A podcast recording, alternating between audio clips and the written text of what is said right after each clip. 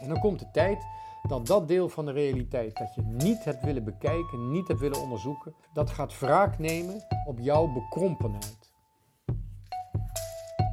In deze podcast gaat Pater Elias op zoek naar wat echt is. Hij gaat de uitdaging aan om een zo helder mogelijk beeld te vormen van hoe de wereld in elkaar steekt. Dit is de Pater Podcast.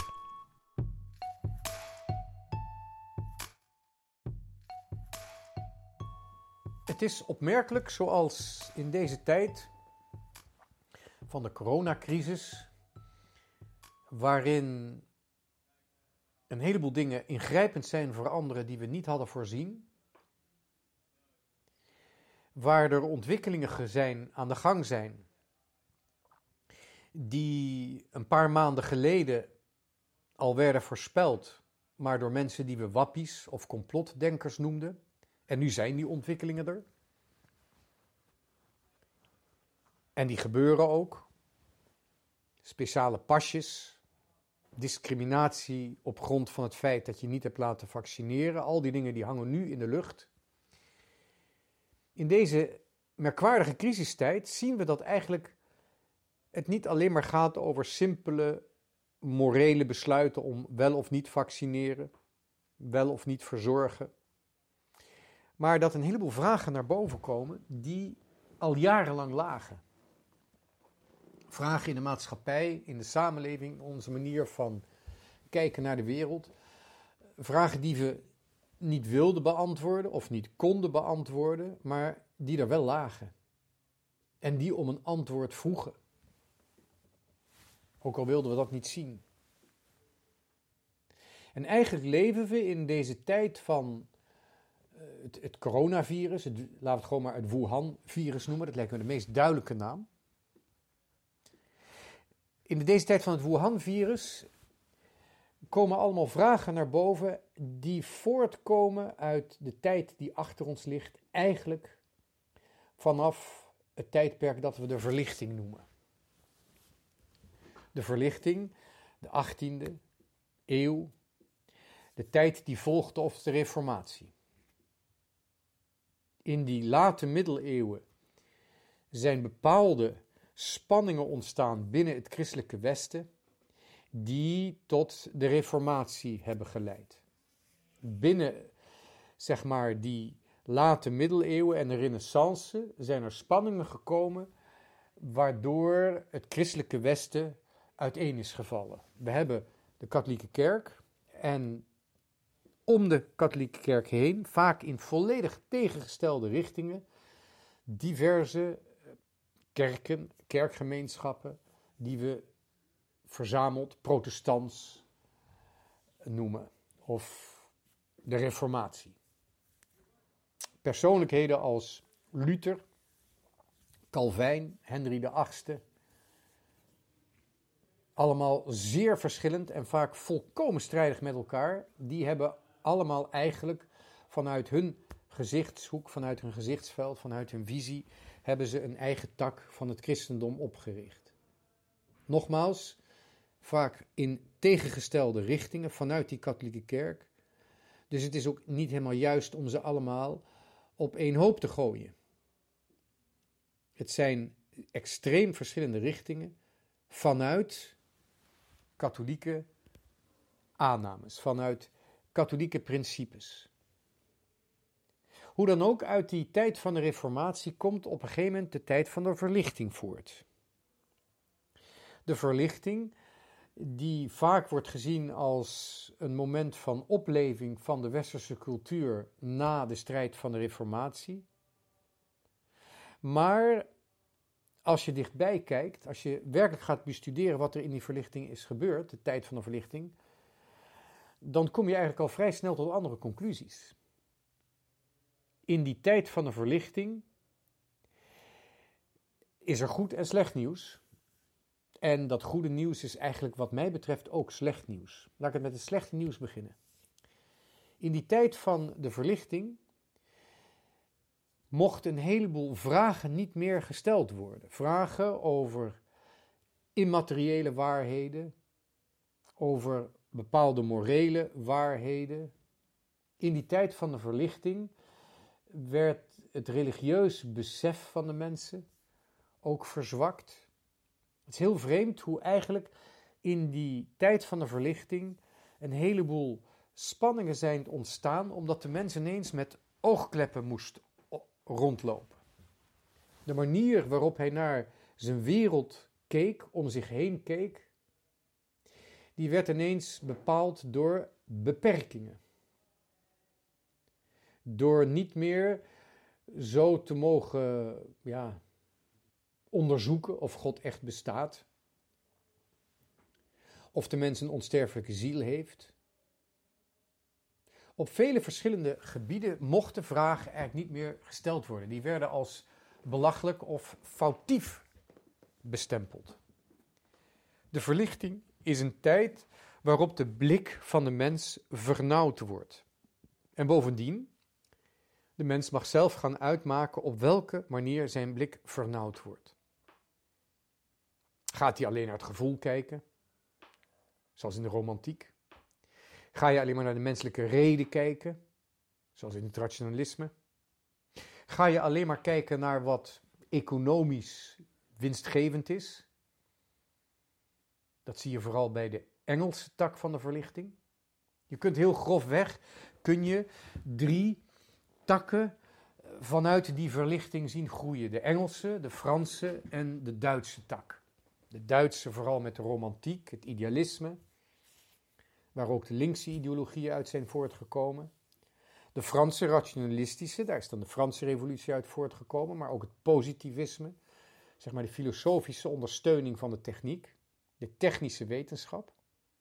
En de Engelse verlichting, die vooral gaat over wetten, hoe je een samenleving, waarin de mens van nature eigenlijk slecht wordt gezien, hoe je die samenleving disciplineert. Met als laatste argument meestal of het geld opbrengt. Tolerantie, om de handel te stimuleren. En met die handel ga je dan overal in de wereld vrede stichten. Een manier om vrede te stichten. Het is waar en het heeft gewerkt.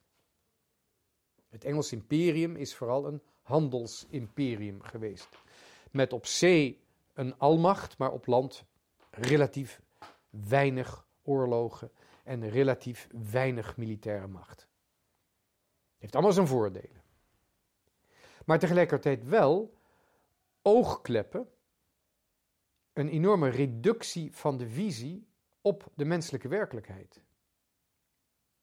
Geen moreel leven meer waarin trouw werkelijk een absolute waarheid kan worden in het leven van de mensen. Geen leven waarin de vraag gesteld mag worden of God nou bestaat of niet. Of de mens een onsterfelijke ziel heeft. Langzamerhand zie je in die verlichting dat de mens een deel van zijn eigen wezen kwijtraakt. Het gaat gepaard ook met een financiële revolutie die in de Renaissance is begonnen. Geld gaat een eigen leven leiden, gaat een eigen iets zijn. Het wordt geen puur middel meer om uitwisseling van goederen, van materiële, materiële dingen te bepalen. En daarom is die verlichting een tijd dat het slechte nieuws is dat de waarheid gereduceerd wordt, wat allerlei andere reacties met zich mee zal brengen. Maar het ja, goede, maar eigenlijk niet goede nieuws is dat wel de westelijke beschaving oppermachtig wordt. Door een deel van zijn waarheid prijs te geven en dus ook een deel van zijn motivatie prijs te geven wat betreft zaken om je leven te geven. Het martelaarschap verdwijnt buiten de katholieke kerk eigenlijk een beetje achter de horizon. De waarheid wordt prijsgegeven in uitwisseling als een uitwisseling voor meer macht. De westerse beschaving wordt oppermachtig vanaf de verlichting. Het wordt een verzameling van imperia. Alle grenzen in de wereld worden getrokken door Spanjaarden, Engelsen, Nederlanders, Fransen en hier en daar een Duitser. Dan heb je het wel zo'n beetje gehaald. De westerse beschaving wordt machtig, maar heeft wel een groot deel van haar innerlijke kracht verkwanseld door de waarheid niet meer in alle aspecten te zoeken. In alle aspecten van zijn realiteit. En daar in die verlichting kun je ook dus eigenlijk die drie takken kun je onderscheiden. Die drie takken, de tak van de romantiek, meer de Duitse kant uit, de Oosterse kant uit, in zekere zin de Russische revolutie kun je ook in die richting zoeken. De meer staatskundige constitutionele revolutie van de Fransen, vanuit het rationalisme. En de Engelse verlichting die vooral utilitair is. De mens is slecht, hij moet met allerlei regels, moet, hij, moet de burger beheerst worden. Het collectief van de samenleving is helemaal van regels afhankelijk.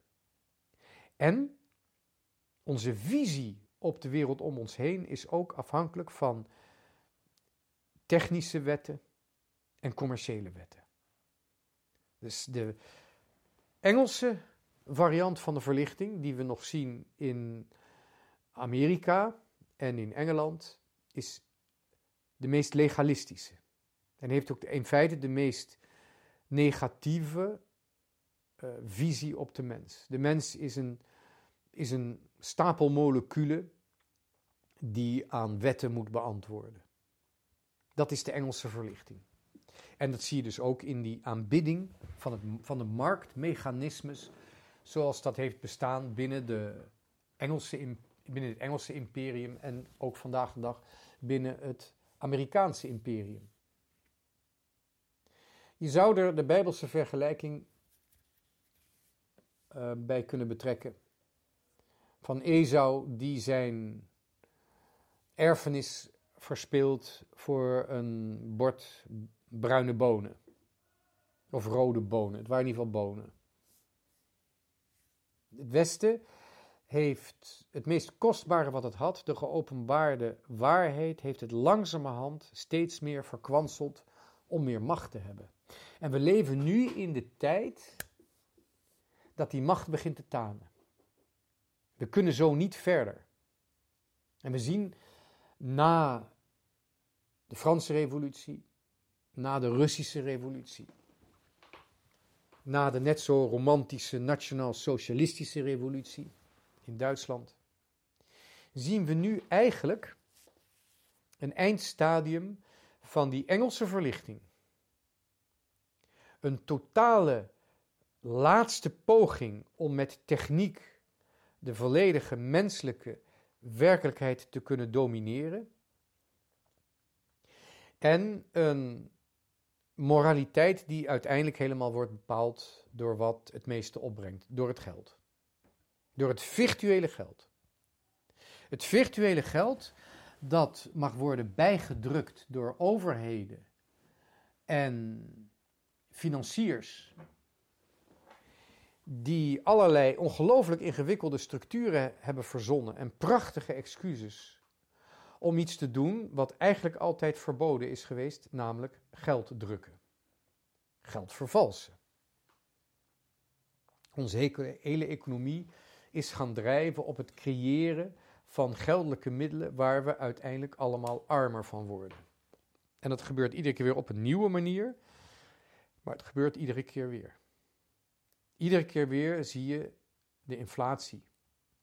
Het is heel vreemd hoe het moderne virtuele geld eigenlijk, ik zou bijna een Luciferiaanse karikatuur is van de genade. De genade is kosteloos. Dat wil zeggen, Christus heeft ervoor betaald. De genade is kosteloos. En wij mogen die genade in ons leven, in de naaste liefde, vrucht laten dragen. Terwijl het virtuele geld is volledig kosteloos geproduceerd door de mensen die de macht erover hebben. En het resultaat is dat we allemaal in de schulden komen. Of in een inflatie terechtkomen. waarin we wel gespaard hadden, maar dat blijkt uiteindelijk voor niks te zijn. We hadden wel pensioen, maar dat blijkt toch uiteindelijk te zijn verdwenen. Het is heel vreemd, maar ons hele financiële systeem, dat voortkomt uit die Engelse, de Engelse variant van de verlichting, dat hele financiële systeem, dat loopt nu op zijn einde. En we zien nu, als we het willen zien tenminste, dat het een soort van Luciferiaanse karikatuur is van de genade. En niets minder dan dat. Ja, en de techniek, die steeds meer ons leven wil beheersen. Dat is precies eigenlijk wat we nu zien bij deze coronacrisis. De beslissing of het nou wel of niet moreel is om je te laten vaccineren, die wordt eigenlijk overschaduwd door de ideologie die daarachter zit. En degene die daarvoor gewaarschuwd hebben en die voor wappies werden aan, die uitgelachen, aangewezen als wappies en complotdenkers, wat zij aanwezen van dit is het risico wat we nu aan het lopen zijn, die krijgen nu gewoon gelijk. Alleen niemand geeft ze meer gelijk. We komen in een maatschappij terecht waar alles volledig gecontroleerd moet worden. En er zijn, wat dat betreft, als we naar het verleden kijken, er is ons beloofd, als, je, als iedereen gevaccineerd is, dan komt alles goed. Nou, het blijkt niet goed te komen. Je blijkt nog steeds de corona-besmetting te kunnen krijgen met een vaccinatie, na een vaccinatie. Dus moet je na zoveel tijd moet je weer een vaccinatie halen. En het percentage zieken dat in het ziekenhuis ligt, dat niet gevaccineerd is, neemt ook af. Met andere woorden, het vaccin is werkzaam, maar het wordt wel steeds zwakker. Het moet vernieuwd worden. Dus het is ineens niet meer één vaccinatie om terug te gaan naar de nieuwe normaal of gewoon naar de normaliteit. Maar het is nu iedere keer een herhalingsvaccinatie. En we worden ook bang gemaakt met allemaal varianten, waar we dan ook weer tegen gevaccineerd moeten worden. Het komt erop neer dat wanneer we één vaccinatie hebben gehad, we eigenlijk binnenkomen in een nieuw systeem waarin we ons volledig afhankelijk maken van herhaalde vaccinaties. En vanwege de controle die er wordt uitgeoefend, kom je er ook niet meer van los. Mag ik misschien nu nog naar de, kruiden, of naar de, naar de, naar de film, nog niet de kruidenier. Maar ik mag nu nog naar de film of naar een, een kroeg met één vaccinatie. Maar straks, als er varianten zijn. Of als, zoals nu al blijkt, ook openlijk wordt erkend dat een vaccinatie maar beperkte tijd werking heeft. Hoe vaak moet ik dan terug om een prik te halen? Hoe vaak moet ik terug om niet uitgestoten te worden uit deze samenleving? Het zijn allemaal dingen die door velen zijn voorzien, maar die velen werden uitgelachen. En nu zitten we er. We zitten in feite in een eindstadium van die vooral Engelse verlichting, die van de mens een volledig beheersbare stapel moleculen maakt, die ten eerste moet passen in een bepaald technisch wetenschappelijk paradigma.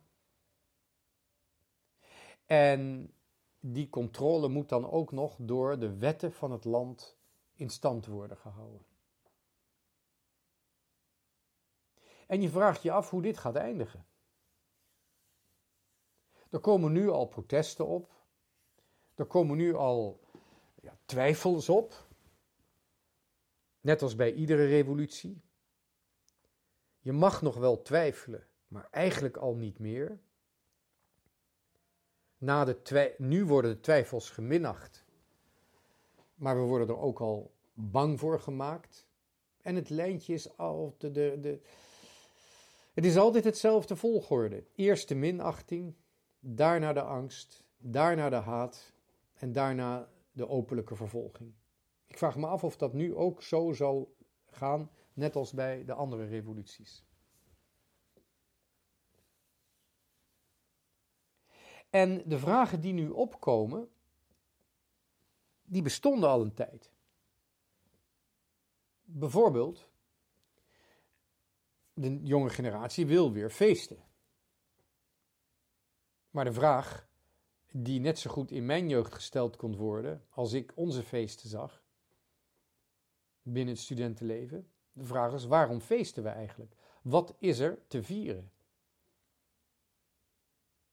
En ik moet wel zeggen, de manier van feesten is wel wat veranderd. Als je met een paar duizend man staat te hossen op de muziek die een techneut aan het maken is, wat is dan je reden om feest te vieren?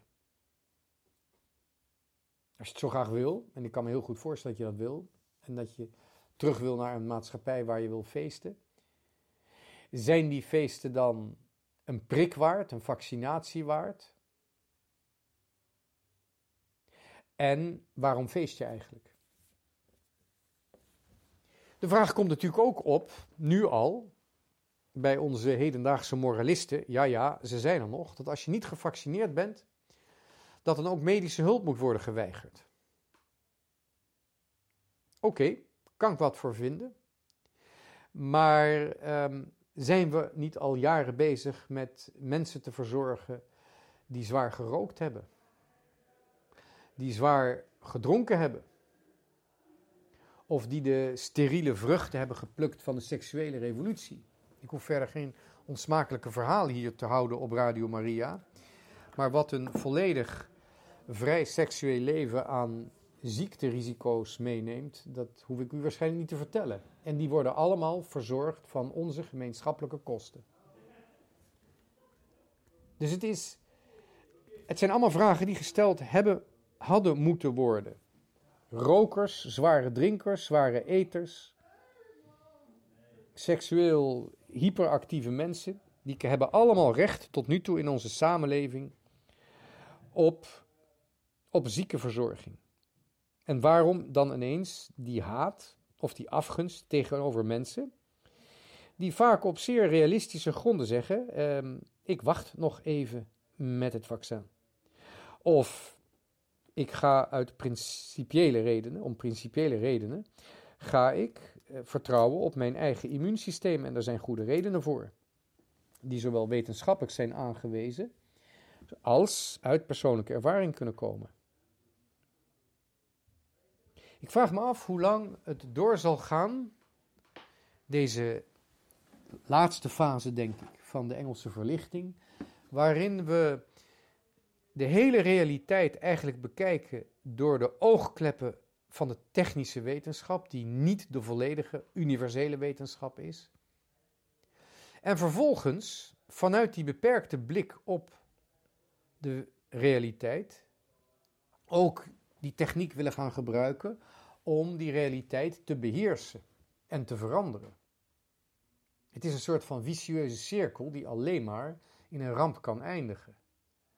Als je een deel van de realiteit alleen als realiteit beschouwt, als je een klein stukje uit de realiteit pakt en dat alleen maar wil zien, dat wil zeggen datgene wat door onze technische apparatuur wordt bekeken en bestreken en gemeten. Als je alleen dat deel bekijkt en vervolgens dat deel probeert te beheersen met die technische apparaten, dus je gaat als het ware je meetapparatuur ga je omkeren, je gaat niet dingen meer meten, maar je gaat er apparaten van maken waar je dingen mee gaat veranderen. Chemische, technische apparatuur om dingen te veranderen. Dan kom je in een visuele cirkel terecht. Je hebt allereerst een deel van de realiteit heb je niet erkend. En dat niet erkende en niet herkende deel van de realiteit zal dus ook vroeg of laat wraak op je nemen.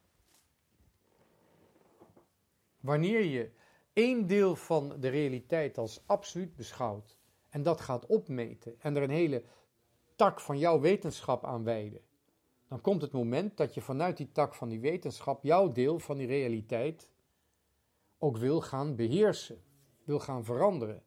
En dan komt de tijd dat dat deel van de realiteit dat je niet hebt willen bekijken, niet hebt willen onderzoeken, dat wordt ook actief. Dat gaat wraak nemen op jouw bekrompenheid. En in zekere zin is dat wat er nu te, ons te wachten staat. Als wij zo doorgaan met het absoluut willen beheersen van de realiteit en alles volgens onze eigen berekeningen willen voorzien. En eigenlijk ook die realiteit, waarvan we al maar een heel klein stukje bekijken, ook risicoloos willen maken. Volledig willen beheersen. Dat is de grote bekoring, verzoeking of beproeving, je mag het zo noemen als je het wil, van vooral de medische wetenschap.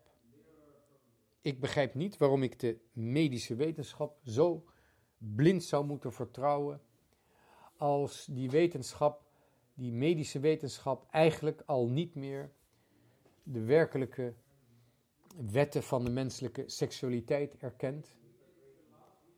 Als die medische wetenschap ook eigenlijk gewoon zich bezighoudt met abortus.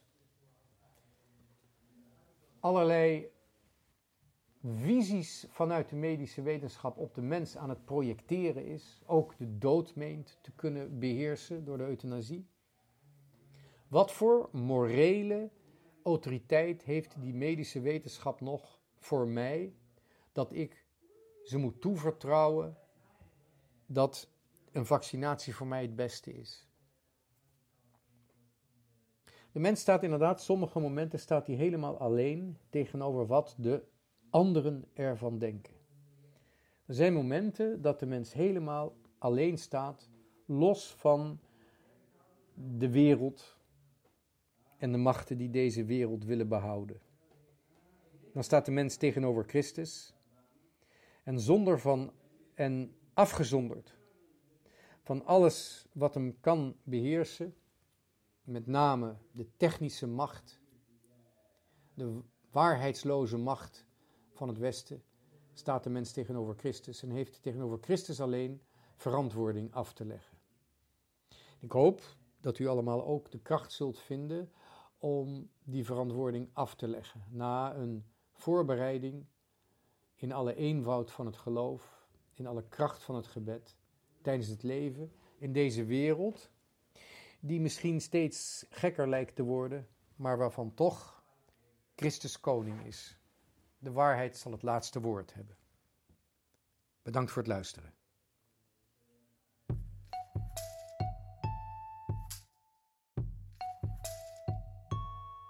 Dit was de Radio Maria Pater Podcast met Pater Elias. Deze podcast is online terug te luisteren via de website van Radio Maria en andere podcastplatforms.